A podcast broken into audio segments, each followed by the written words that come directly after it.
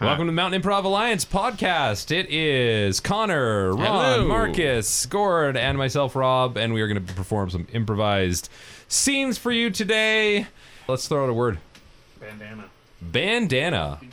I wear a bandana when I'm riding my motorcycle just to keep uh, bees, bugs, cigarette butts from hitting me, which I have been hit with. How long you been riding a motorcycle now, Ron? Oh my God, probably 20 years. What got you into it originally? Uh, a friend of mine had one and uh, he was going to go to the next level and he sold me his really cheap, so I bought it. It was a little tiny 350. Now I have a 1300. What does It's that terrifying. What does that mean? killer power. Uh, it's a BMW, and uh, they're a go fast machine for handling and comfort. But I'll tell you, I have never opened it up totally. Take off your bandana and It almost gets ripped off. I think m- motorcycles terrify me. Maybe it's just because I was brought up to be scared of them. Like, 'cause my mom, like, don't you ever, ever, ever ride a motorcycle. So I've just stayed very cautiously away from them. Yeah, it was my mother too. She was very much just like, if you buy one, you'll- it's Yeah. just gonna be a decoration in your garage. I'm like, Well, to, to that point, I did have an accident, and uh, it was a long time ago. But I was coming back. It was evening, riding with a friend, side by side, and a woman pulled up to a T intersection, and then just went right in front of us. He got around her, and I hit the side. I could, I still have the vision of my headlight on the fender. It was green, and Jesus. I flipped right over, Wow. cracked in my knee, and broke my collarbone. I was This just is why I don't ride motorcycles. and my friend came the next day. I had the cast on and everything.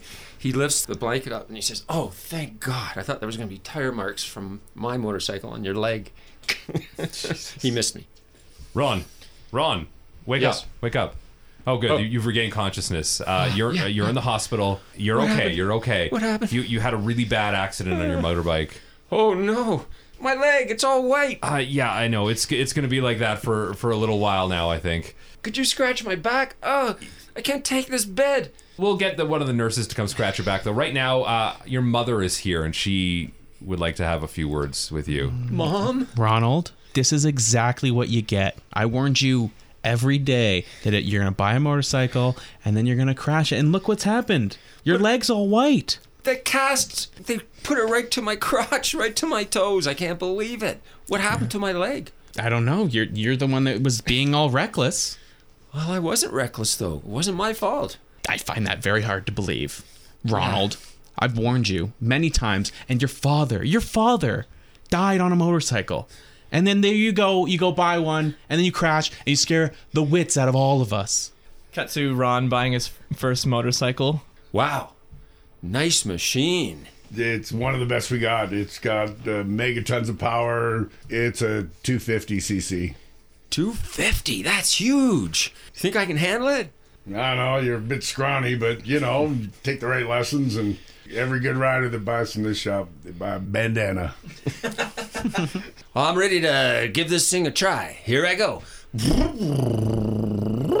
We cut back to the hospital. So Ron, you were saying you were revving the bike in the store and you fell off, and that's how you Well, suffered these injuries. yeah, the guy didn't tell me it was in gear, and I just I didn't know what these levers were for. I let go and went right through the front window. That's really horrible. There's there was a lot of damage there. It's fortunate you were wearing that bandana. The glass could have just sheared your skull right off. Yeah, right around my throat too. And the guy made me. I'm laying there bleeding, and he made me buy the motorcycle. Hey, hey Ron, uh, remember me? I'm the I'm the guy that was trying to sell you that 1300 BMW. Man, I didn't know you were gonna start it up right there in the showroom. you popped the clutch, went right to the window. I- Like, dude, you okay? It was a lot of fun, except for the hurting and the bleeding. Other than Yeah. that, man, going through the window just like a movie.